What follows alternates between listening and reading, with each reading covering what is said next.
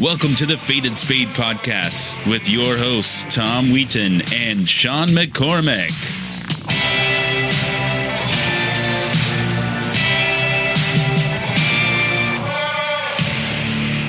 Happy New Year. Welcome back to the Faded Spade podcast. We were on an elongated holiday break. The poker boss, Sean McCormack, the co host with the most, and myself, Tom Wheaton, founder and CEO of Faded Spade. We are rested, we are recharged, and we are back with an awesome next season of the Faded Spade podcast. Sean, how the hell was your break, man? I'm exhausted. I'm tired. I'm overworked. No, I'm just kidding. I just Uh, said no, were refreshed. What's going on here? no. Uh, the holiday break was great. Um, actually had a, a blast uh, on Christmas and uh, spending time with misses and stuff like that. Obviously, my wife being a teacher, she has like almost two and a half weeks off or something crazy. I don't know what teachers get these days. Uh, obviously, they all well deserve it, and uh, you know sometimes those breaks need to be even longer. But uh, yeah, straight into the new year, and uh, had a New Year's party at the house. It was the first time we did it at our house. Um, wife just told everybody come in your like PJs or whatever, and we played board games and uh, card games and charades all night long until uh, until midnight, and then uh, you know it was like it was like twelve oh one hit. Everybody's like, all right, I gotta get the hell out. so that was New Year's Eve. So here's a funny thing. My wife decided to do that at our house with our neighborhood, but on New Year's Day. Everyone shows up on their PJ in their PJs with some kind of dish. The kids run around. I don't know. It started at like 10. Next thing I know, it was like 5:30. It was just like, oh boy, that's a long day. But good, man. Glad you had an awesome New Year's, man. I did too. And I'll tell you what, we are not short on updates in the poker industry. But first, excited about our next guest. I felt like we had a great first season and we're starting off strong. The Faded Spade podcast, you guys know the untold business and career stories of our industry's best and brightest. And we are bringing on the president of Poker Central, Poker Go, Sam Simmons. Um, it's going to be a great interview filled with like awesome career advice and his journey and his career and where Poker Central and Poker Go is going. So that's coming up in a couple minutes. Um, but man, Sean, the year starts. It's 2020. We've got the GPI awards in full effect. Really cool. Fans can vote in a bunch of categories. You know, we've got Greg Raymer winning the all-time five-time record-breaking of HPT championship, which is just phenomenal way for him to start and HPT to start.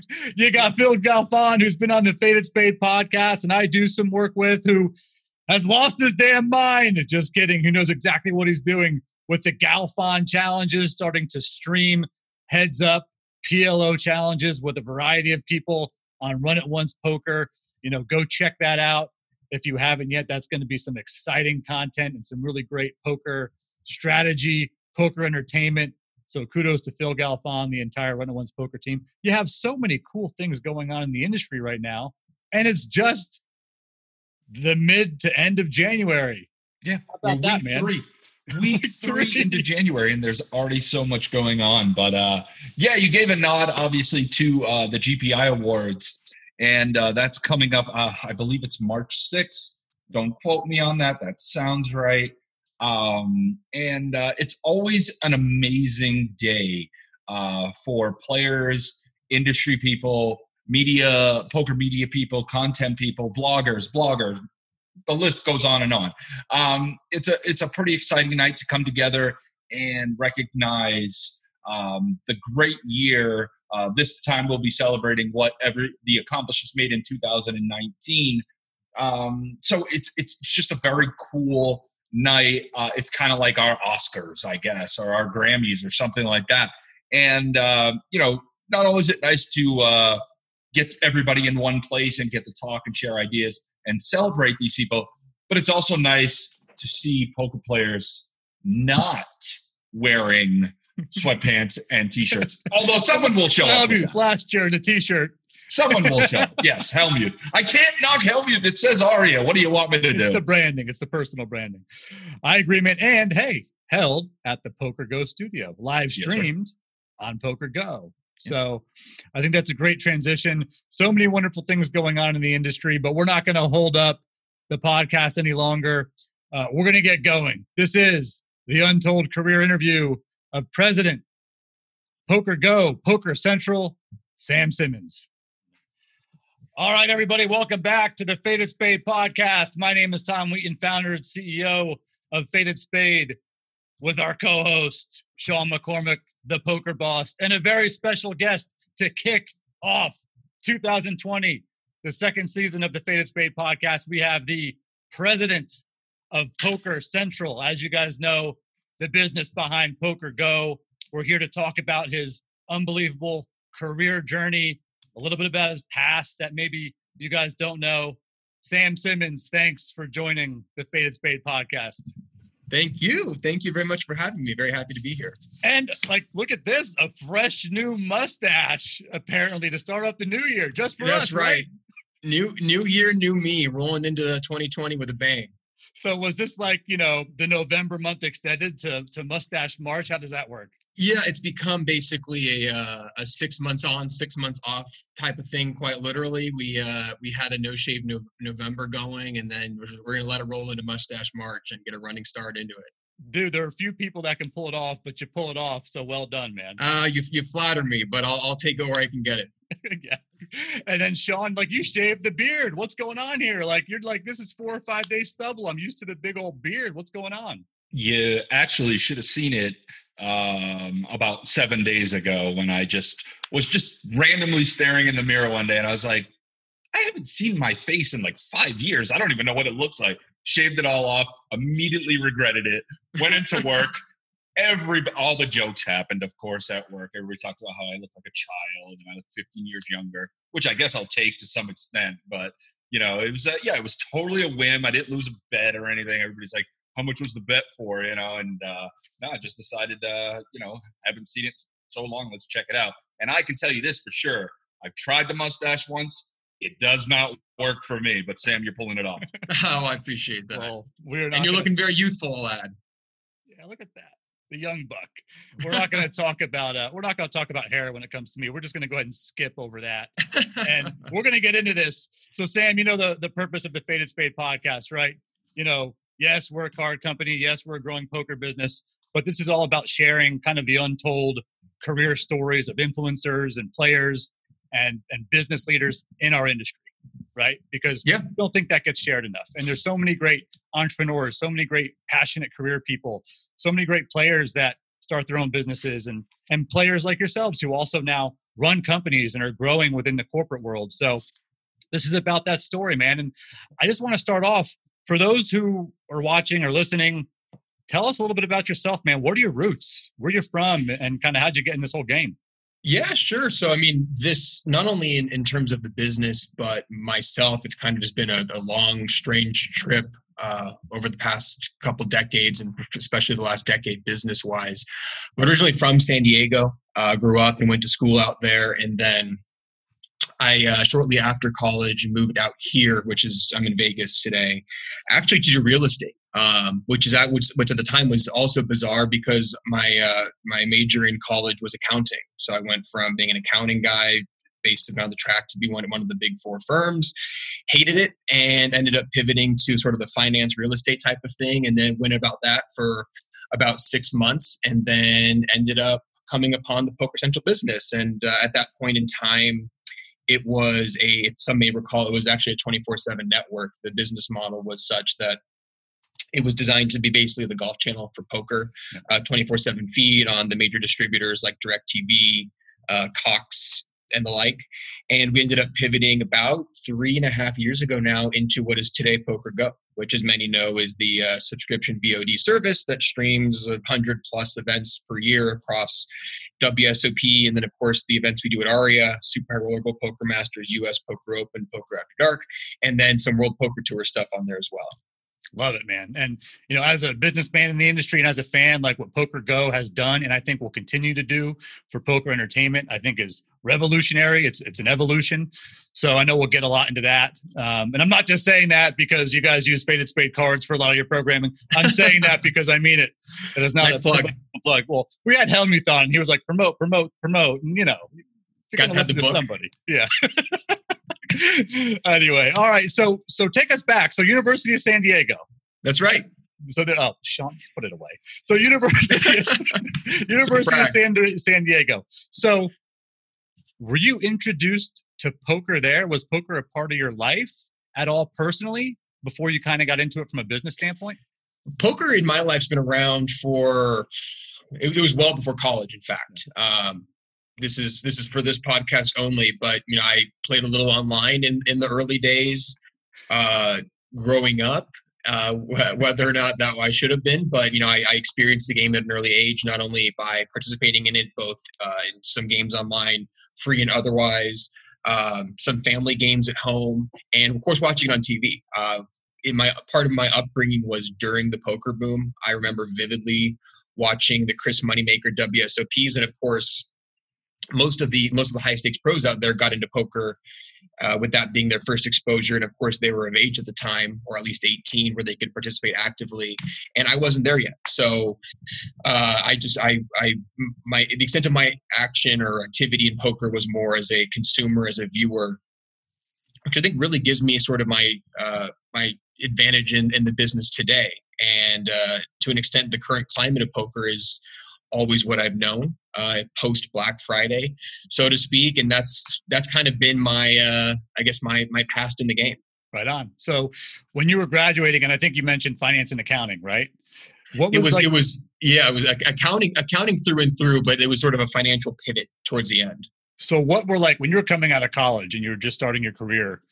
Like you know, I was marketing and I remember having these goals of, oh, I want to be the marketing manager of a entertainment yeah. company or whatever. Like what was your what were some of your goals coming out of college? There weren't many. And I think that just that in of itself is very telling at the time looking back. Uh, it was just one of those things where you graduate and you got to do something. And I, I knew it was going to be business. I, I had a propensity for accounting at the time. I've just always been very math driven. And then my uncle is uh, he he uh, used to work at a, at uh, Deloitte and then PwC. He gave me some good feedback, and we I was kind of just would work with him on on sort of mapping out my trajectory with one of those organizations. And it wasn't until I guess it was my junior, maybe even early senior year.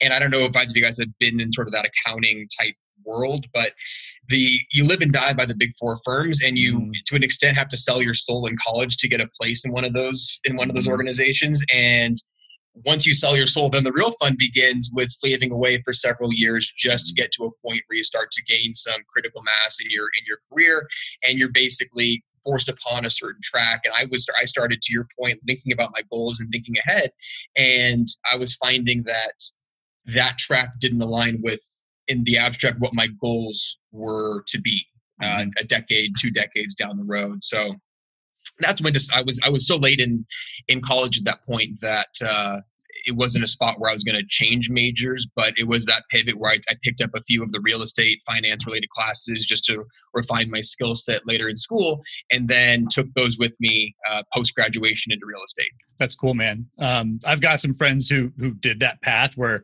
they went to like E and Y and you're right, like that was her life for yeah. years. And then they were like, I got to get out because what the courage you had to do after college, they didn't necessarily have the courage to do. They knew it in their mind, but they didn't necessarily make the change. So, how was realty? Like, did you love it? Like, were you like selling a bunch of homes? Like, how'd that go? So I was actually never any. I was not a broker or uh, I wasn't in sales, but we rather did residential flips. Yep. And in fact, that is that is one of my side businesses to this day. Although in, in recent the past couple years we haven't done much of it. My business partner and I, who actually uh, Richard Blankenship is his name. He works with us as well. We had yeah. been to high school, college together. We now work in this business together, which is very cool on a separate note. But he's my business partner on that. And we had moved out to Vegas to uh, engage in that stuff.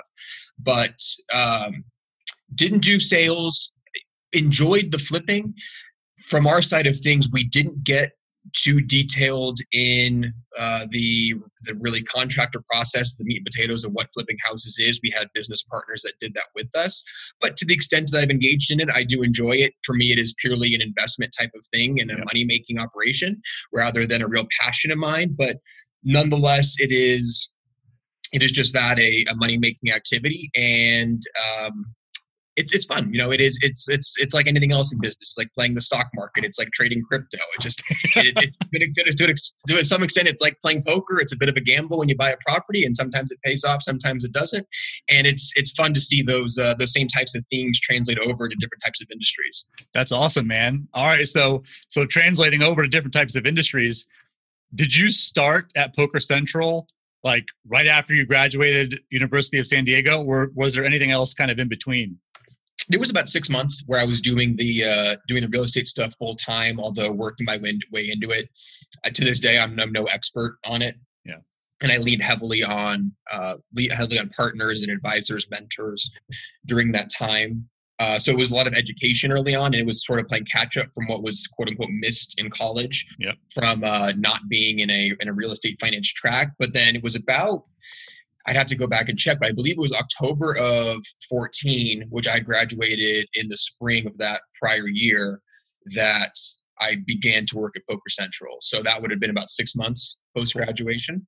So you and, mentioned, uh, yeah, I mean, it all happened pretty fast. It's one of those things where I was approached by who the founder of the company is, Cary Katz, yeah. uh, uh, you know, uh, on a random day, and then within a week, I was fully employed by the company, and the rest is history. There you go, man. All right. So you mentioned mentors, right? And you mentioned supporters. So who were like some of your mentors during that time as you were trying to figure out like how to start your career? You know, honestly, to be frank, the mentors that I had then, I don't really have today. And it was a lot of people around town, both uh, from San Diego and here in Vegas, who I'd approached that just the way I saw it at the time, their career was what I wanted my career to be. And I just wanted to do things that they did in certain ways and obviously absorb as much advice as I could. And then as time has gone on, and I think I think we've all experienced like mentors change depending on what that vision is. So, you know, I, I still remain friends with a lot of those individuals, but there's I have I guess I have like certain pillars of mentors and uh, on my linkedin if any if anyone's there I, I, have a weird track record of different jobs and internships and whatever but you know some of my biggest mentors are like i mentioned Cary Katz our founder a very successful business person. So he's to me more of like the general uh, business mindset type of uh, type of mentor and making making a business work no matter in what sector it's in one of my one of my biggest mentors today is Mori Eskandani, who is obviously a poker Hall of Famer, production legend, poker after dark, high stakes poker.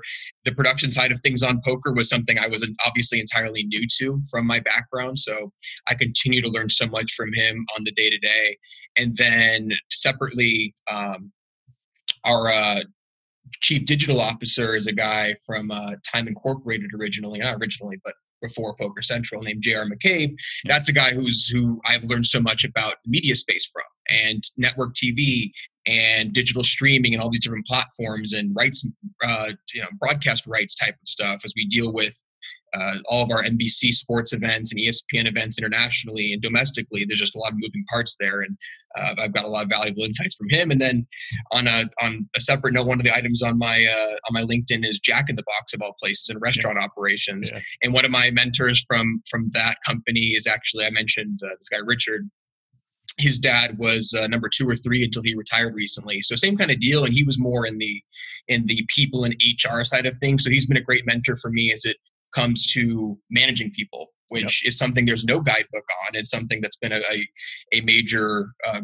growth space for me in recent years is just working with people, which sounds mm-hmm. so simple, but when you're building a business and coming to lead a business, it's something you take for granted in the early stages, but something of that's so important. I've come to find time and time again. And that's amazing, you know, to me the mentor mentee relationship whether it's formal or informal like it's just so important for the mentee. Like it might not have to be this formal corporate program but just to have those people in your life that can kind of guide you in different directions is so important for career growth. And i would say to anybody watching or listening you know if you're in your career growing like any one of us you know seek out those people for guidance because you truly can't always do it on your own and there are going to be so many other things that people can teach you that you're never going to truly know it all. like, no matter whether you're the director of poker at the Aria, the CEO of a company, or the president of a company, like you can always learn from somebody around you, whether they're younger, older, experienced, inexperienced. So I would always recommend seek out that mentorship relationship if you don't have one. So very cool, man. And when you started at Poker Central, what was your first role? Like, how did you kind of get your feet wet with that whole thing? Yeah, so I mean, when I first started, it was we. I mentioned I've mentioned now accounting was my major. I interned in corporate communications, so like basically PR and restaurant operations, yeah. and then I graduated and went into real estate. And then I got hired by Poker Central and did marketing, which wow. is something that is it's pretty it's it's marketing's abstract. And as a marketing guy yourself, you know that there's just so many facets of marketing and no one is really no one no one can be all marketing because there's so many different things in marketing and everyone has a specialty within those things and are, are good at different things and not good at other things so I, I began that trajectory early on and then after a couple years of we had we had a, a marketing lead on the team and absorbing as much as i could I naturally, because I can't seem to stick to a single track, ended up going into content after yeah. that, which uh, which was basically you know planning uh, original series, putting on live events, organizing, scheduling, things like that, especially for a uh, 100 plus days a year uh, subscription service is, is quite a task. Right. And then, of course, more recently, about for the past year, I think it was like actually November of 18, so I just passed a year, then became president of the organization with a specialty in content, however. So still yeah. maintain that role while also being president. Well, that's great, man. I mean, you've got the accounting background, right? Which a lot of people in marketing content don't have. Like, yeah. one of my biggest weaknesses throughout my career was that part, right? So it's like the fact that you have that and you were trained on that and educated on that, and you can bring that to your current roles, I think is probably a strength. So you've grown pretty much every year, it sounds like, since you've been at Poker Central, from marketing manager to director of marketing to VP of content to now president. So walk me through when was the first time you started actually managing people? So the first time managing people, and th- those those who uh, who know our business will think this is funny. My my first employee I remember vividly was Brent Hanks, yep. who who many will know well as commentator, on air personality, podcast guy, and sort of uh, a, a Swiss Army knife of different roles in this business, which which I'll say off the bat makes for the best kind of employee, which which is why why he's so valued in an organization and uh, one of my best friends to this day. But um, it was uh, it was interesting. My I, I remember like I said, I remember vividly my first time doing an interview with him. He was actually a referral from Cary originally, and they they met playing at the poker table. And he just happened to mention he had a kid on the way and uh, was looking for something that was more stable than the poker profession. And we met over, I think it was a game of Monday Night Football or maybe Thursday Night Football, and had a beer at Yard House. And that yeah. was like that was my idea of like having an interview. And of course, that's me being like a uh, manager in my early 20s like oh let's take advantage and just go go drink somewhere. Yeah. Um, uh, and it, guilty as well. Yeah yeah yeah. Which which i not that i would say i would do anything differently today but it's just it's funny in hindsight. So you know I, i'd speed up ahead to where we are today and like that has worked out 10 times over and he's a guy who uh, has been very flexible through our organization, as people can see on the outside with all the roles that he fills with, uh, you know, big, doing our podcast. And he was actually up till 5 a.m. this morning doing Aussie Millions coverage with. Jason Somerville. And he puts together all of our Poker After Dark and other games, does live event planning with us so that was my first and i will say that i was very lucky to get someone like that that was just like a, a soaring success to this day in the organization. And so from there it's been just compounding on that. And to, to, to date although i haven't been the individual to hire all these people we have full-time like around 20 to 25 full-time people in the in the company. So there's been a number of people that have come since Brent, and we've been very lucky with our track record with who we have on the team. And as as I hope it's seen on the outside, we have a we have not many people who put in a lot of work and a lot of hours and a lot of and do a lot of great work for the company. And I, I what it all boils down to is I'm just blessed to have have gotten so lucky in, in finding the uh, people on our team.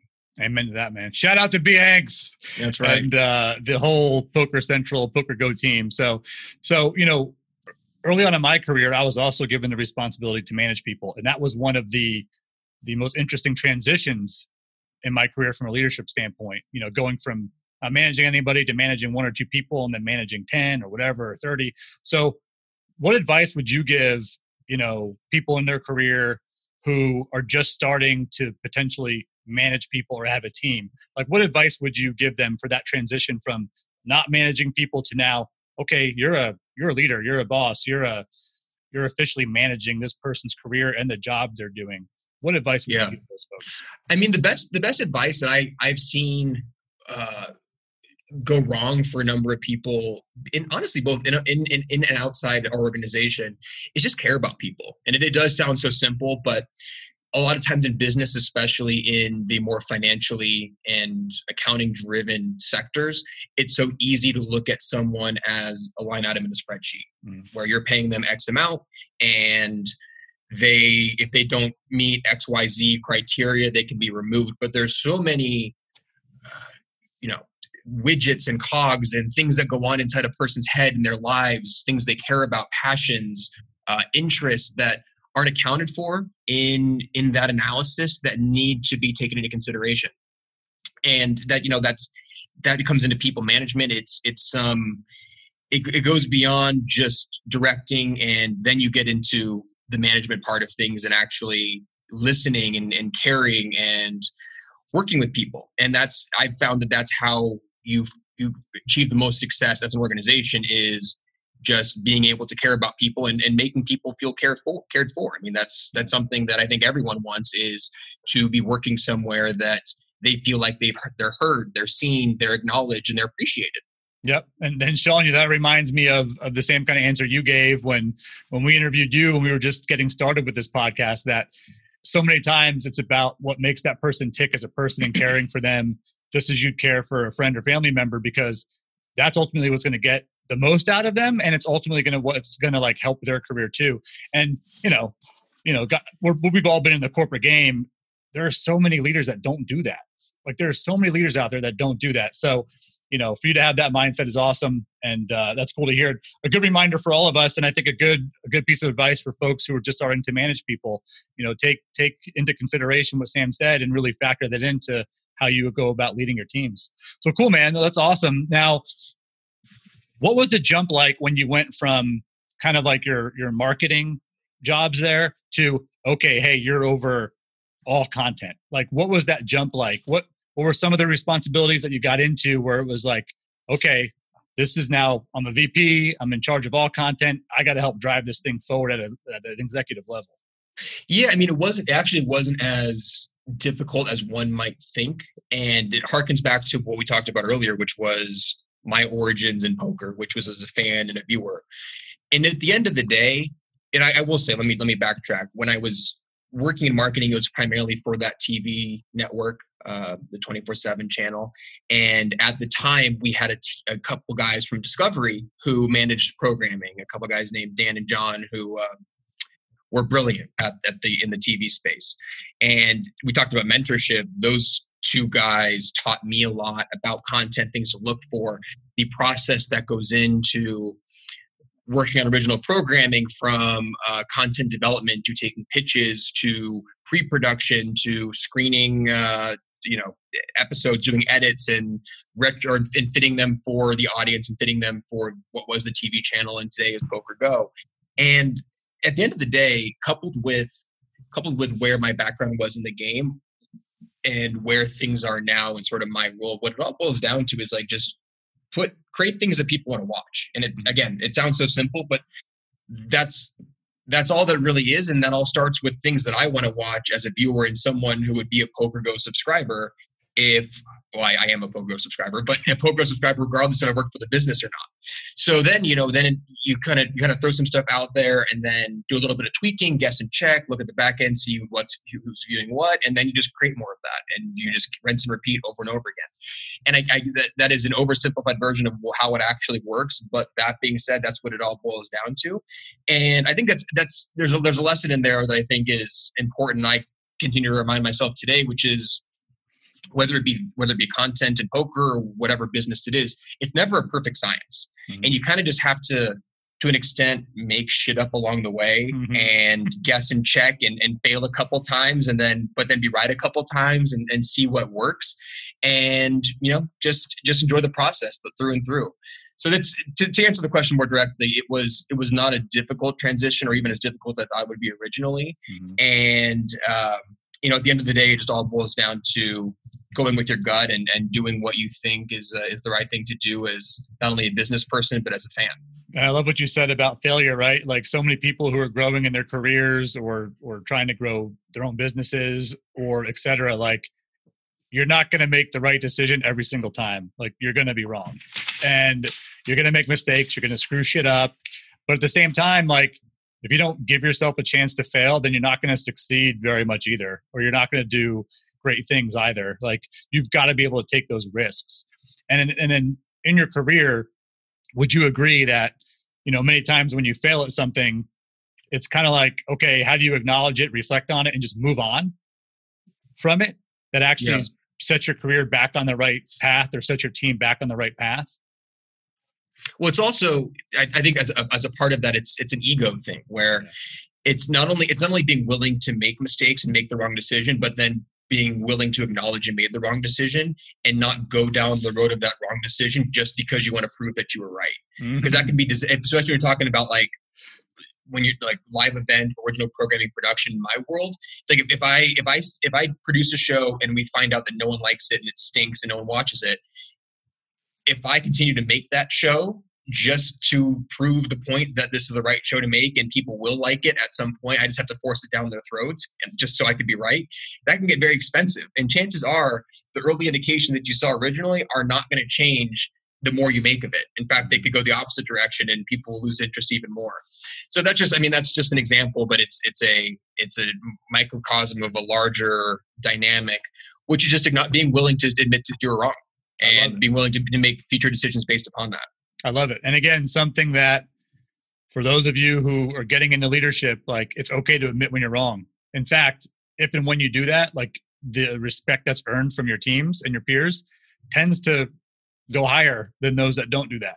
Right. Yeah. It's amazing how that works. So, okay, cool, man. So, so all of a sudden, not all of a sudden because you earned it and you worked hard to get it, you are now the president of Poker Central, right? And and kind of Poker Go, and that entire operation and the team is on your back, obviously with with partners like Mori and et cetera.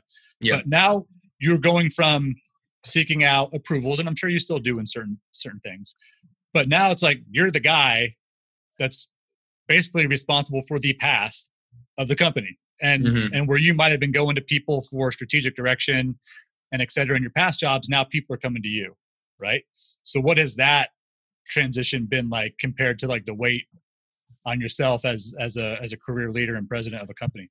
Yeah, I mean that's I would say this transition has probably been more challenging just because of that. Like it's I had I sort of had my little my little world for a, for a period of time, and but then once you open things up and you're responsible for all aspects of the organization, that's obviously a game changer. Mm-hmm. So it, the past years, I mean, we talked about the accounting skill set, and I think I've been well equipped to take on a more holistic management role of the organization because of the diverse background that I have, where I can go into marketing, go into content, go into accounting, finance, legal, and be able to understand and speak intelligently on those things because of the background that I have, which has sort of given me a leg up on things uh, from the get go.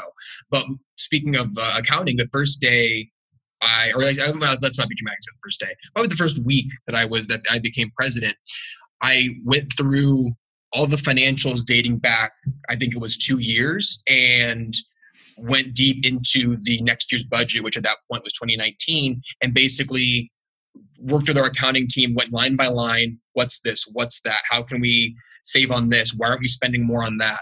And going through with a fine tooth comb early on to sort of right the ship. Not that it was necessarily going the wrong direction, but I wanted to, at a very intimate, granular level, learn the ins and outs of the business, which again, I think has, which is something I think that leaders can t- tend to overlook. And a, a title can be so sexy when you get it. And you think that when you are a CEO or president or SVP, whatever, chairman, whatever it is, that you then don't have to worry about the details anymore and like those other people to deal with that but especially when you're talking a startup type organization I mean, tommy you could certainly speak to this a startup type organization where you are operating with a very lean team mm-hmm. you just can't afford to let the details slide mm-hmm. so i went in with the mindset of i'm going to know this business inside and out i'm going to know everything that goes on. I'm not going to micromanage, but I'm going to know about it, and I'm going to be able to make decisions and and work within the system to shift things on the day to day to so that the small things add up to where we want to be in the long term. Yeah. Well, you got to seek first to understand. Like, yes. Even even exactly. as you grow, if you're not seeking first to understand what you're now responsible for, because like you said, there is no book written about it. You got to kind of write it yourself. That's right. Then you're going to let yourself down. You're going to let your team down, the company down. So I think it was very smart of you. You know, and I'm no expert, but I think it was very smart of you to seek first to understand. Because anytime I've done that in my career, Sean, I know you did that when you got to the ARIA. You can only be a better leader and take the organization where you want it to go by really understanding how everything works up front. I think that's a really good piece of advice for anybody who's uh, tuning in right now. Well, cool, man. So, when did you start working with this guy, Sean, and the partnership with the Aria? And what's it like working with the poker boss regularly? I mean, do I need to give you a hug? Are you okay? Like, how's that been working with with Aria? I should have seen and, this coming. I totally should have seen this. Oh coming. yeah, you know, this was. How's it been working with Aria Poker and that partnership you guys have? No, it's. I mean, it's our working with Aria is great, and it's it, it's the fact that we've scaled up the partnership and we continue to scale up to this day speaks to how it's been working with them, where the results speak for themselves. We actually this this predates Sean. I've some might say I've been at Aria longer than Sean has, but we we began doing our events at Aria back in 2015. Uh, we we were moving in and out of the convention space in the back of the casino property, which, if you can imagine, what goes into a live poker production for a TV network, especially a live one, which was in 2016 in the convention space. If memory serves me correct, it is a pain in the ass and really inefficient to to be loading in and, and loading out a, uh, a live TV trucks and all that set uh, out of a hotel convention center. So that's when the Poker Go Studio came to be, and it was it was a, a culmination of a lot of work by a lot of people, as Sean can certainly attest to, where we knew that we wanted to be in the poker streaming business, and we knew we were going to be in the poker streaming business for a long time to come.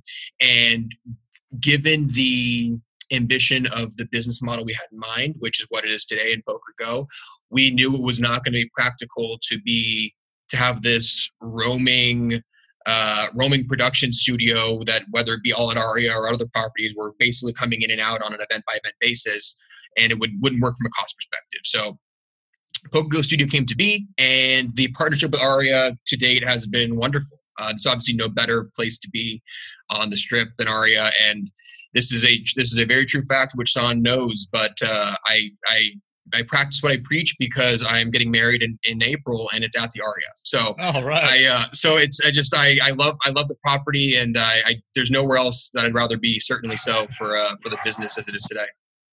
Congratulations, man. Thank April. you. That's great. Thank you. Um, what a wonderful phase of life, I will tell you. And, uh, you know, balancing marriage and a leadership job like this and eventually a family, it is definitely an evolution as well. So no doubt you'll tackle that like you've tackled everything else. And congratulations on the upcoming marriage, man. Thank you. Tom, Appreciate that. Tom and I are Tom and I are definitely going to just keep nodding our heads here because we realize that our wives watch this and listen to our podcast. So we blink, blink say, twice if you need saving. Yeah, right.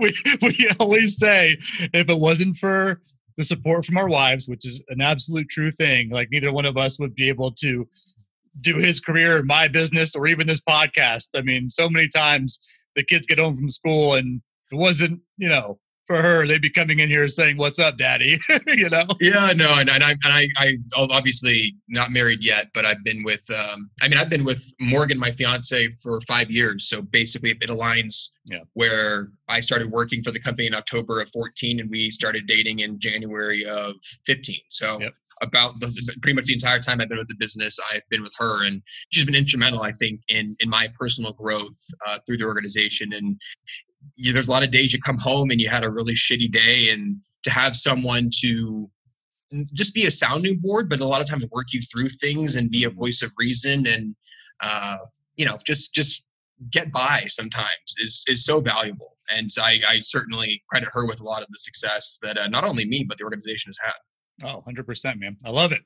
All right so wait wait wait. I want to hear from sean what he thinks about the partnership Boom. Same, same, same question. On the spot. This isn't my interview. What's going on? I, got, I got to go back and forth here. So tables have turned. The Aria view on the Poker Central Poker Go partnership. No, um, obviously the partnership has been amazing.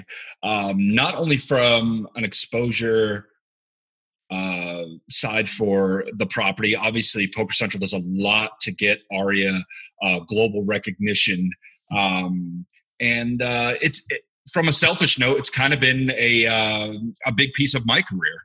Um, you know, I did start at Aria in 2015, by the way, but you're right.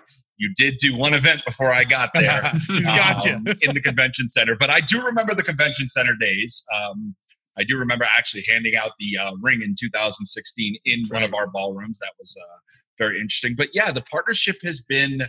Uh, you know, there's there's uh, there's bumps in the road for every partnership, of course, and nothing like this has ever been done.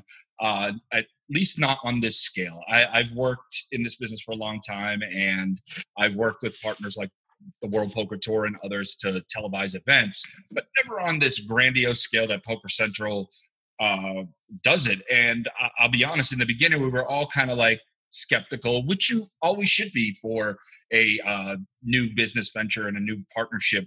Um, but here we are, almost five years later, uh, still grinding away. You know, the, the Poker Go Studio, we're coming up on, uh, correct me if I'm wrong here, two years, three Two years, years. Oh, two years. two years. Um, and uh, you know, we've been doing filming before that on property at Aria. We were moving it around and stuff like that. So That's why Again, I thought three years. I we we, did, we no one knows about the temp space. te- no one knows about that. No, no, no. What temp They don't even- They do now. Yeah, exactly. and uh, you know, there were a lot of hurdles, but at the end of the day, I think uh, both sides of the equation have definitely benefited from the uh, partnership. And uh, I know my team is really uh, on board with the with the idea, and uh, you know, it's it's it's just been great for not just Poker Central, not just for Aria, but for the poker industry as a whole. Yeah, and I was going to go to that point too. Like, I know I work with both you guys from a business standpoint, right? But at the same time, as a poker fan, as a poker player, I couldn't imagine the Poker Go studio being anywhere else, right? And to me, it's like you've got what you're trying to do, Sam, in leading Poker Central and Poker Go and innovating the industry from an entertainment standpoint. And when you think about the pinnacle of Las Vegas in terms of poker, you think of the Aria. So it's just like this perfect match. And knowing the leadership at Aria Poker and the leadership at Poker Central, you know, regardless of whatever business discussions have to happen in terms of partnership, the passion is there to grow this thing for the betterment of the industry. And that's what's so beautiful about it. Um, and no Yeah. doubt that that Poker Go is, you know, I wrote it down here, like one of the leaders in evolving poker entertainment. Like I think I really believe that. So talk to me about that, Sam. Talk to me about your vision for kind of like evolving poker entertainment. Yeah, well, I appreciate you asking that. And um, you know, it's I, I don't like to do this, but I, I selfishly don't think that our team gets enough credit for you know what what we've done for poker. And again, I hate I hate to sort of pat ourselves in the back, but I am I am proud of everyone across the team and, and what we've done. Um, because we have so many brands in our portfolio on Poker Go, Poker Central, there's I don't think there, there's some people don't understand to the extent to which we have put poker in different places. And I could I mean I could go for days and days on the different deals that we have with different distribution outlets, but you know we do we do 39 uh, no 36 episodes per year on nbc sports which air several times. We've established a monday night pillar of monday night poker across our few events on uh, nbc sports on a weekly basis especially during non-hockey seasons. Espn of course we have wsop we're the ones that do that deal. We put more live hours of coverage on uh, espn espn2 than there ever have been before plus the episodes that air later in the year I think it's typically 15 episodes, 12 or 15 episodes that we do on a year to year basis. We've taken and packaged the WSOP bracelet events. And for the most part, those are on Poker Go and uh, will continue to be on Poker Go. But last year, we did a partnership with CBS Sports and CBS All Access where uh, CBS All Access streamed a number of the final tables from the bracelet events and then put episodes later in the year on their CBS Sports network. And all of these things in a vacuum, they're impressive. They're, I think they're impressive in themselves. But when you start to compound them, you start to see things like the one that comes to mind is CBS All Access, and you see uh, you see this, the WSOP bracelet events next to marquee television series like the new Picard Star Trek yeah, debut yeah. Or, or, or, premiere that's going to come this month, which is a, the nerd in me is very excited for. You start you, you start to legitimize poker, and not to say it's not legitimate, but we have to be honest with ourselves. The masses may not see poker as seriously as perhaps they once did. right. But with all this momentum, you're starting to see a reappearance, a reemergence of poker in mainstream media. And I can go, like I said, I can go for days on, on little micro examples. But uh, it was not this past year, but the year prior to that, we had we had uh, poker on primetime sports center with svp twice for for doyle's last event and then the uh, the absurd absurd colossus celebration in bad beat so you're starting to see these little like little pockets of of uh, momentum from the poker space which come out of the events that we do and where we put them. And it's something that we're proud of. And i think it's something that we're going to see a lot more of in the coming years and i can't really say yet but we're working on some major deals as we speak for 2020 and beyond uh, multi-year deals that is not only going to continue this but accelerate it even further. We're, I'm, we're very excited to share it when we're able to. That's amazing. And you know what? It's like I always love getting in these conversations with other players or other, you know, small business owners in the industry. Um, you know, you know, Berkey solve for why, right? And yeah, and some of these people who are just so passionate about the evolution of poker entertainment, and we all kick around all these ideas, and we could do this, and we could do that, and blah blah blah. But it's like Poker Go is actually doing it, right? We try and, to, and, and yeah. that should be that should be acknowledged, right? And and I think the more the community can come together with the right influencers and the right people to support what you're doing, but then also for Poker Go and Poker Central to support what a lot of the players are doing to try and evolve poker entertainment. That's only going to do great things for our community as a whole. And I think you're right. Maybe you know the days of um, the boom when poker reached the masses. Yeah, they're behind us, but there's no reason they can't also be ahead of us. Right? Yeah. Is it is it a harder hill to climb than it was, you know, 10 years ago? Sure. But I think we'll get there. And I think we'll get there through what the World Poker Tour is doing, through what Poker Go is doing, WSOP. We'll get there.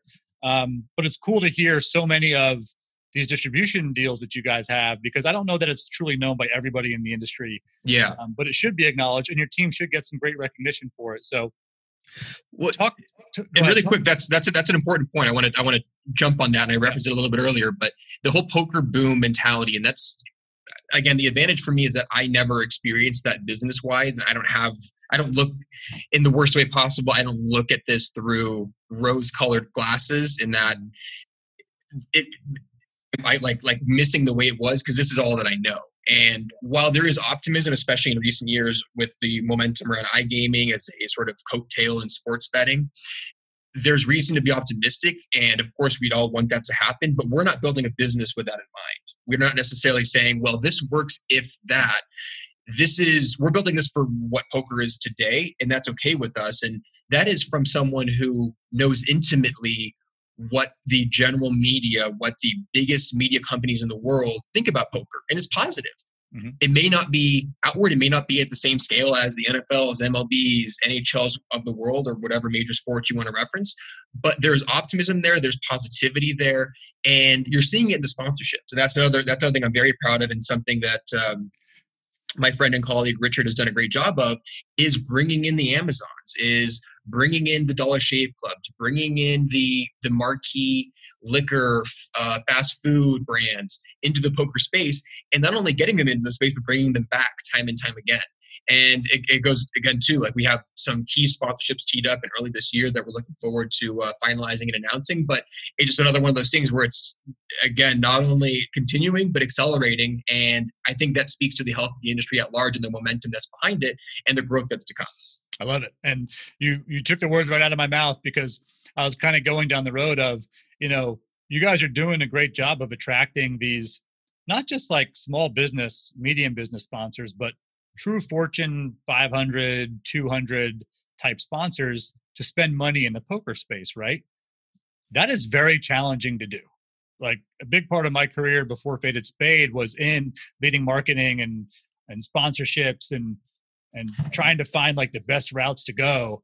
And anytime I would try and get some type of poker um, sponsorship or partnership going, it always met challenges at the top because people associated it with gaming or gambling or whatever, right? So, talk to us about that. Sponsorship is extremely important for our industry, but it's also extremely challenging Yeah. to get sponsors. So, how does Poker Go go about that? Like, what's your value proposition? And if you were speaking, if somebody from you know a Fortune 500 company was watching this, you know, what would be your value proposition in terms of why they should work with Poker Go for partnership and sponsorship? Yeah, I mean it's a very good point, and you, we've, as you can guess, we've heard every objection in the book from uh, poker is gambling, poker is a sin sport, poker isn't a real sport, and all of the above.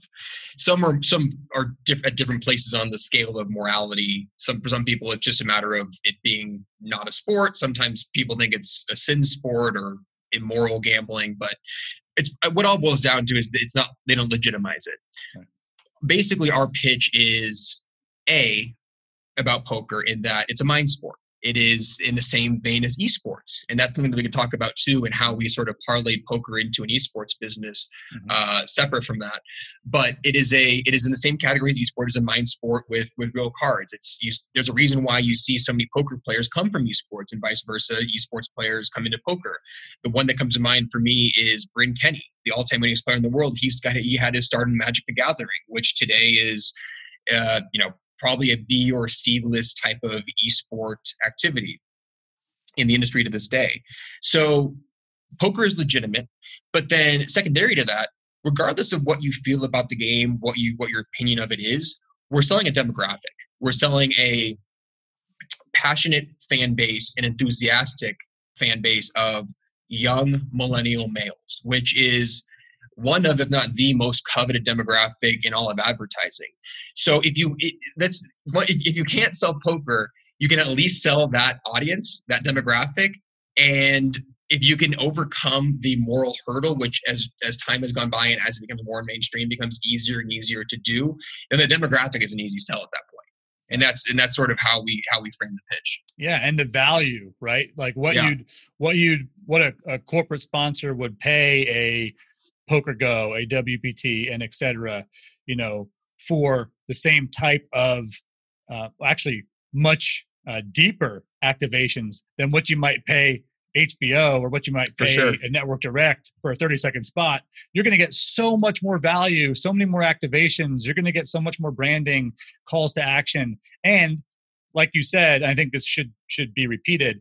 It is a large because poker fan base is large. The industry from a business standpoint might be small to medium, but the industry, the fan base of players who watch is very large and we are Yeah. fiercely loyal. Yeah. Like we we will buy the products. We will support the brands that support the industry. It's almost like NASCAR in a way, right? Yeah. in that respect. So I think that needs to be needs to be reminded like that truly is is something there. So good work on that front. I love it. I mean, I can tell your your mix of personal passion with business purpose and um, you know, no doubt you guys will continue bringing in the right sponsors. Yeah, yeah, I think so. I mean, it is um, to your point, and that's that's something that I, I like to hammer home in these types of conversations. Is poker's unlike anything else in, and like any other sport. And, and you, you mentioned the integration specifically. That's obviously something that we do a lot of, and you get so creative with it. I love to look back at like the early poker boom WSOP uh, episodes, and, and I needle Mori a little bit because of some of the zany things they did with their sponsors. You're talking about the the degree all in moment and all these like crazy things that they came up with, and we do a lot of that to this day but it's so customizable and it's so sponsor friendly for that reason where if you have it's a, sort of a blank, blank canvas and you can do anything with it versus football where you have your xyz integrations you have your billboards but there's not that much you can do within the actual game just because it disrupts the actual flow of the content whereas in poker you can pretty much layer whatever you want in there. But then as, as, a, as a game and to your point about about the passionate audience it's unlike any other sport out there and I've, I've said this time and time again in these, so I apologize if anyone out here is listening and hearing the same thing over. But it's I find it to be aspirational and accessible, unlike anything else is. And it's the sort as much as those are almost opposites, they're they go working hand in hand here because I can watch the quarter million dollar super high roller bowl or the million dollar Triton event or any of these other super high stakes events, and I could want to be there. I will probably never be there, but I can aspire to that.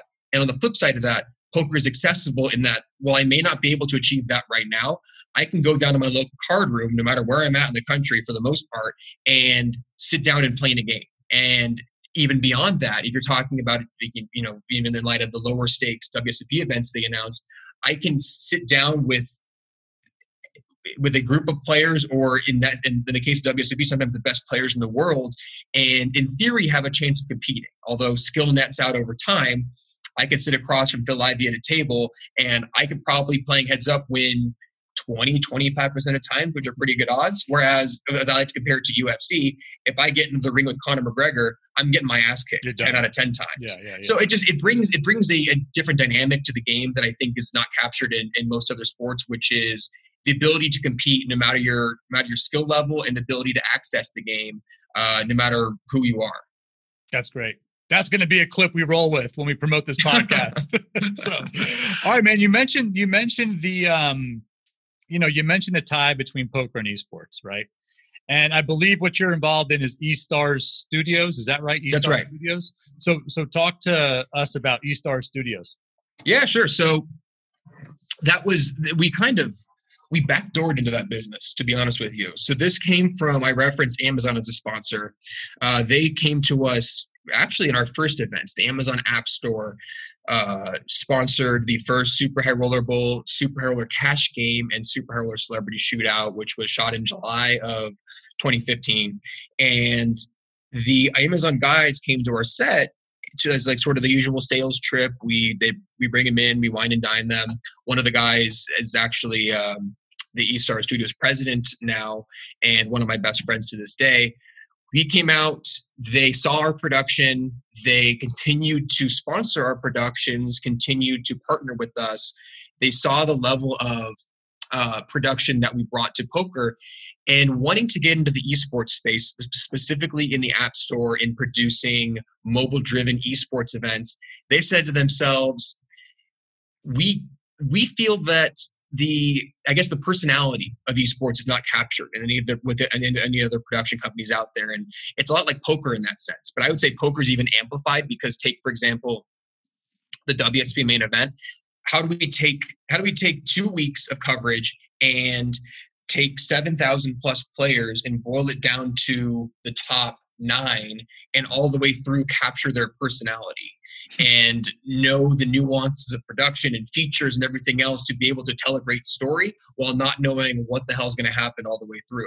Mm. So they saw that dynamic and said this probably works well in esports. And they ended up we ended up partnering with them on an event in i think what was actually late 2016 it was called champions of fire a uh, mobile esports tournament.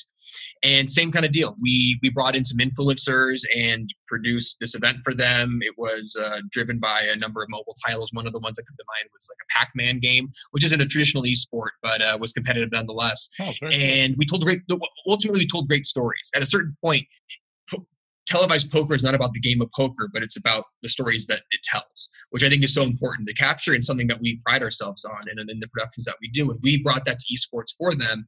And next thing you know, it was like, wait, we can kind of do this well.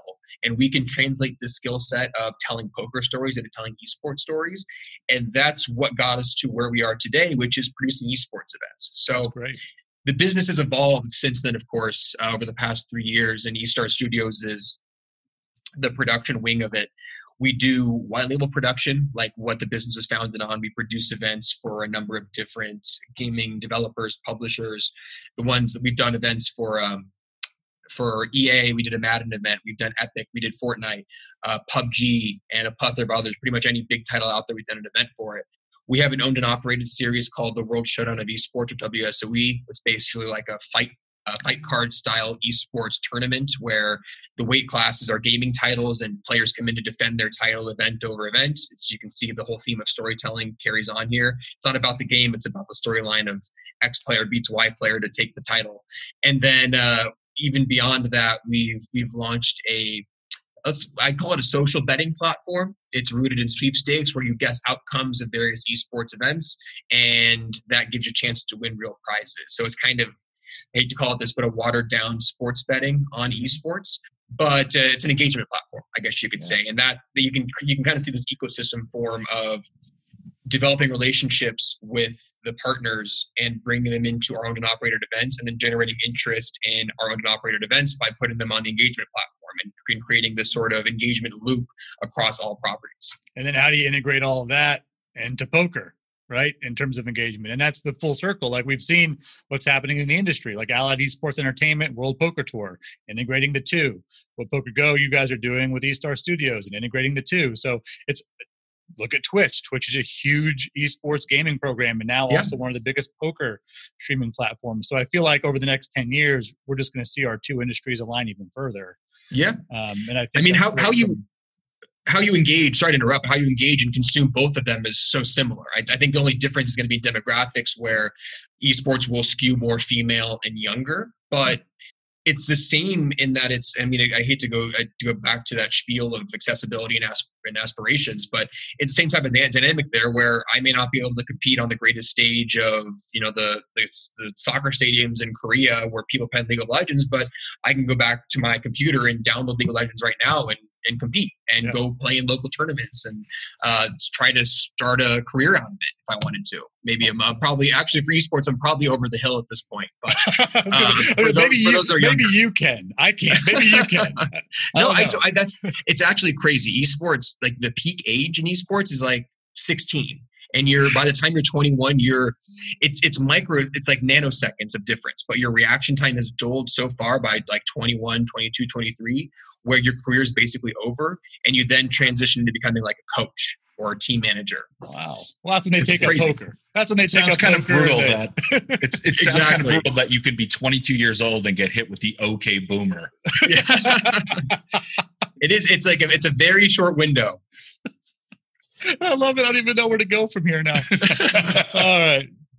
So look, as we start kind of wrapping this up, Sam, thanks for this. I know, I know you know you're you're busy with your schedule, and, and we've been on for about an hour now. So I want to wrap up with a with a few uh, questions, and then give you the chance to kind of kind of summarize where where you kind of want your career to go, and, and any advice you'd give to, to sure. other people growing in their career, and then also you know plug some things for for PokerGO coming up. So um, through this journey of yours, right? You know, you've grown quickly, right? You've excelled quickly. Um, that's something I can relate to in, in my career for the first 10 years of my career. And there is some really great things. There are some really great things about that. And there also are some, some challenges with that. Right. So yeah. what would you say to, to those who are experiencing that in terms of the challenges you've faced and, and how you kind of overcome some of those challenges? Yeah, I mean, for me, for me personally, and I said this before our talk, but a lot of this, a lot of my advice is more of just telling myself things. The biggest challenge I've had through the process is in the way of confidence, where as a young person, there's a certain stigma attached to lack of experience and a certain doubt that comes with that. And it's easy to internalize that doubt and to, when making key decisions, question everything. And, and, and to some extent, really feel like you're not deserving in a way when it comes to especially when you talk about titles and like going through an organization and rising uh, through promotions you know, there's certainly times where doubt keeps into my head and i say like well why me? Like i really i don't really know what i'm doing. I'm not going to be able to do this. And that then sort of snowballs into really what becomes insecurity in a way. So i think my best advice which again is more of giving advice to myself while also giving advice to everyone else is just like have confidence even if you have to fake it. And when you don't know what to do, go with your gut and don't look back and don't second guess decisions you make along the way. Understanding to our earlier conversation, not all the decisions will be the right decision, but they were the right decision at the time. And that's the best you can do. And it's the, the funny thing is, this is sort of business in the context of poker, but that's not any different than what poker is. And really, what anything in life is, is just is just decision making and risk mitigation, where yeah. you, do, you do you do your best at the time and try to avoid disasters along the way. But even with there isn't whenever there is a disaster, you you go up in flames and you bust out and you enter the next tournament the next day. And that's it's as simple as that when it all boils down. I was uh, talking to a friend the other day, and I was like, career growth and then also and/or trying to grow like a business. It's just like a giant multi-table tournament. You've just got to navigate so much shit. Yep. But like, and the reward at the end, and maybe you don't even ever get to that reward at the end, but it's the journey you got to be in love with, sure, rather than the result. You're really you're not going to win every tournament. Yeah. Yeah. I mean, you could you could you could final table and be perfectly happy. yeah. yeah, or cash. And yeah, perfect- exactly. Take min- I'll take a min cash. yeah. Give me cash. All right, man. So, um, what's coming up next in your career, man? I mean, how, how do you feel about your trajectory at Poker Central, and and what would what would you want for yourself over the next few years? Yeah. So I mean, me personally, I'm. I hate to use the word content because that insinuates complacency, but mm. I am content. I mean, I've got I've got a lot in my life, as as discussed earlier, personally going on too, where it's kind of I have my head in a lot of places. But that being said, the core of my work, and as this is going to be a really unfulfilling answer, but the core of my work is behind the scenes. There's a reason why I'm not, as Sean can attest to, I'm not on the floor much of our events these days. I'm lucky enough that we have the team here that has live poker down to a science where we're basically a humming machine with the events that we do now. Uh, the key events, the, the event expansions are in the way of the international events that we're doing. So we had uh, we had Super High Roller London in September. We had Bahamas in partnership with Party Poker in November, and then in a few days we start Australian Poker Open, followed by Super High Roller Australia out at the Star Gold Coast, which is going to be an interesting experience for us in sort of managing from afar a live event production on such a weird time zone. Mm-hmm. Yeah. And then we're actually sending the team from Vegas out there to do that production, which is a first time for us as well. So a lot of a lot of wild cards there, but we're looking forward to it. We're hoping the players come out in uh, in, in droves for that one. Uh, we're optimistic and excited to uh, see who shows up, and excited to see uh, the inaugural event. So that's the big live event piece. But I was what I was getting to on sort of the back end side of things. We have a lot in the way of uh, new products, new deals, new sponsorships, and other exciting developments that we're working on behind the scenes. Um, we have a, uh, a a key new brand that we have acquired uh, recently, as of about two weeks ago, that we will be announcing in the coming weeks. Uh, we I guess I mentioned earlier, we're actively working on a couple big deals in the media distribution side of things that we'll be announcing in the coming weeks as well, probably the next couple months. We, of course, have WSOP this summer uh, with our ESPN partnership. And then we're going to be launching new products as well in the marketplace in the not so distant future. So it's a lot of, uh, for those that have done like product development, that's probably my biggest gap in my skill set is like working on requirements and building websites and building applications. That's a lot of what i'm doing right now which is why i'm just like like you know nose nose to the ground focusing on that work so that i don't i don't manage to f it up. But uh it's going to be great. Like like six months from now i think the business will look exponentially different than it does today and i'm very excited to see what that looks like I love it. And you took the, the next question right out of my mouth is what's next for PokerGO? And it sounds like international expansion, continued new original con- uh, content, bringing in as many sponsors as we possibly can, and just promoting the game globally as much as possible. Am I am I close? and making money Yeah.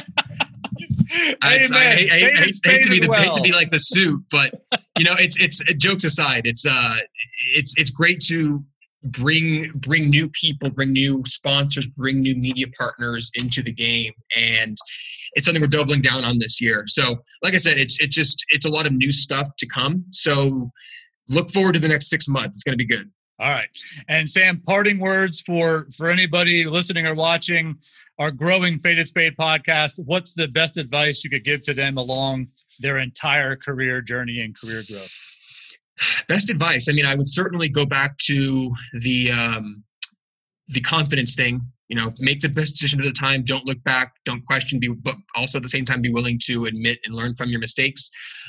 Uh get to know people. I think that's another big thing i've learned along the way is just it's not about what you know it's who you know and that's such a cliche but it rings so true and it's the example of that's my college stuff where it's like you know i got into the, I I started my career and then got into this business not because of my expertise, but rather who I knew, and then I learned the rest along the way. And that's such a key part of this is don't don't get the job you want and then rest on your laurels, but you know, actively be learning, seeking information, absorbing information, not only from uh, resources, but the most valuable resource, which is the people around you, mentors, things like that. And then going back to the college thing is a degree doesn't matter. And that's and that again also a cliche, but whether you actually get the degree or not, it's a matter of um, besides of course specialty stuff it, it's when you when you get down to it it's it's uh it's where you want to be and finding a way to get there and not necessarily having to pay for a piece of paper that tells you where you're going to get.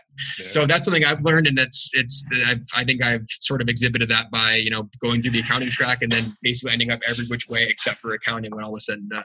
All right, and last but not least, where can people connect with you across social media and or PokerGO? Uh, Sampson Simmons is my handle across most things. I have an Instagram. Um, my Twitter handle is uh, Sampson Simmons, S A M P S O N S I M M O N S. Uh, feel free to with me there. I don't tweet a lot, but I post a lot of Poker Central stuff. And at the end of the day, for for personally PokerGO and otherwise i think the, the biggest thing that i value from the audience from our fans viewers subscribers is feedback. So whether it be to myself to the corporate channels or whatever it may be feel free to tweet at me ask me any questions along the way about our content programming suggestions whatever it may be. And i'm happy to hear it at the end of the day i i come into the office every day for our subscribers and users and uh, that's who my boss is Boom. There you go. It's all of our bosses, right? That's right. the yes, end consumer. It's all right. Sam Simmons, the president of Poker Central, got his hands in a lot of other things. You know, I'm excited that you were able to take this time to do this. I look forward to working more and more with you over the next few years. And and thanks for coming on to share some of this career insight. And no doubt in my mind, and I'm sure the mind of Sean and our viewers, that uh, PokerGO, Poker Central is just going to continue that evolution of poker entertainment. So that's right. Best time, yet to come. Man. Poker Central, the golf channel. Okay, there you well, go. There you go. Yeah, that's high quality content by the Poker Boss. Thank you, Sam. Appreciate it, man. Thank you, guys. Appreciate you having me. For sure. Right. See you, buddy. All right, Poker Boss. I enjoyed that, man. I really enjoyed getting to know Sam more. I enjoyed getting to know his career story. I love the vision for Poker Central and PokerGO. You know, you work with Sam, you work with that team, right? You know, as part of the Aria Poker Partnership. What did you think?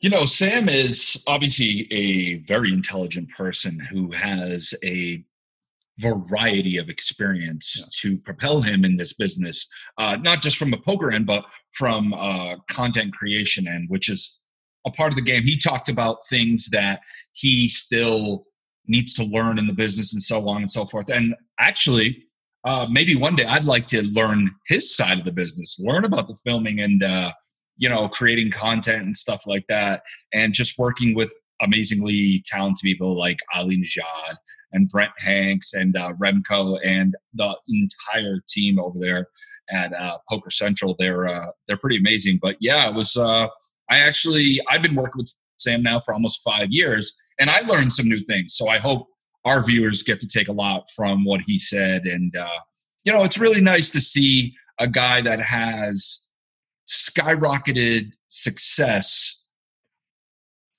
really quickly at a young age, younger than most people. You know, a- anytime even guys like us say they say we're young for what we do in the game that we do and stuff like that. It's nice to see him be so humbled, mm-hmm. down to earth, and he gets it. He gets mm-hmm. it. And you mentioned this during uh, his interview, but you you you kind of like piggybacked some of the things that we talked about in one of our first podcasts, uh, which was my interview, and there were a lot of similarities there, talking about how you know in poker you know, there are a lot of people that know a lot about poker, that know a lot about people and stuff like that. Um, but in operations, I always tell people if you want to be successful in poker, you have to put the people 1st mm-hmm. And I always say, my first customer every day when I walk into work is my employees, mm-hmm. is my team. They are my first customer because if people can see that they're being engaged, that they're happy, that they want to come to work, that makes them want to come to play. And then we take care of the guests. You know, especially at a place like Aria, we always say when they come in the door, 99.9% people when they come to Aria, they know the game of poker. Mm-hmm. They're not, we don't teach them poker. We're not in the poker business. We're in the guest experience business. We want to make sure when they walk through the door that they have a smiling face. And when they walk out, they know that they want to return, whether they won, lost, or, or, or broke even in the game. We want to make sure that they say next time, I want to go back to Aria. So, you know, it was really, it was really cool to see that interview and, and, and see another person in the industry that kind of gets it, but realizes that we all continue to keep learning. Oh, 100%, man. I loved it too. And I think that whether you're, you know, 30 years in your career or two years in your career, you're going to get some really cool bits of information from our time with Sam. So, Sam, thanks for taking time to do that. No doubt that uh, your career will continue to excel, as will the growth of the business of Poker Central, PokerGO. And, you know, shout out to the entire Poker Central team.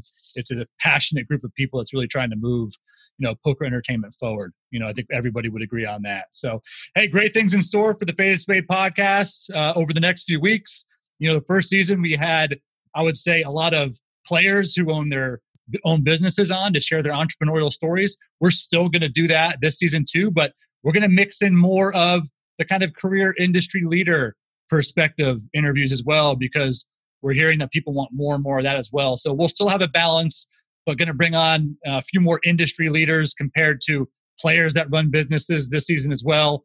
But we'll keep that balance, and it's all to to really inspire and to engage those who are on these similar career journeys or entrepreneurial journeys. And overall, like we talked about, it's to show a side of our great poker industry that not many people know exists. Right. So, are you ready for season two of the Faded Spade podcast, Sean? Yes, sir. Let's do it. Actually, quick shout out and a, a way we can close this first show off. Do you have your glass on you? I do have my glass. It's it's empty, but I do have my glass. It's, but it's okay. You can see the contrast. You can uh, yeah. shout out to Alexa who brought these in. Um, I believe she's from St. Louis area. Don't quote me on that one. Um, and I know she she does she did these herself. Like she makes glasses and blow blown glass and stuff like that, which is super cool. I do not have a artistic slash talented bone like this in my body, so I always thought that was pretty cool. So a fan out there, we should drop anytime someone's going to make us personalized glasses. Absolutely, that's funny because we didn't actually plan to drink out of these today at the same time. So well, that's none out. of my business. Water and ice, thank you.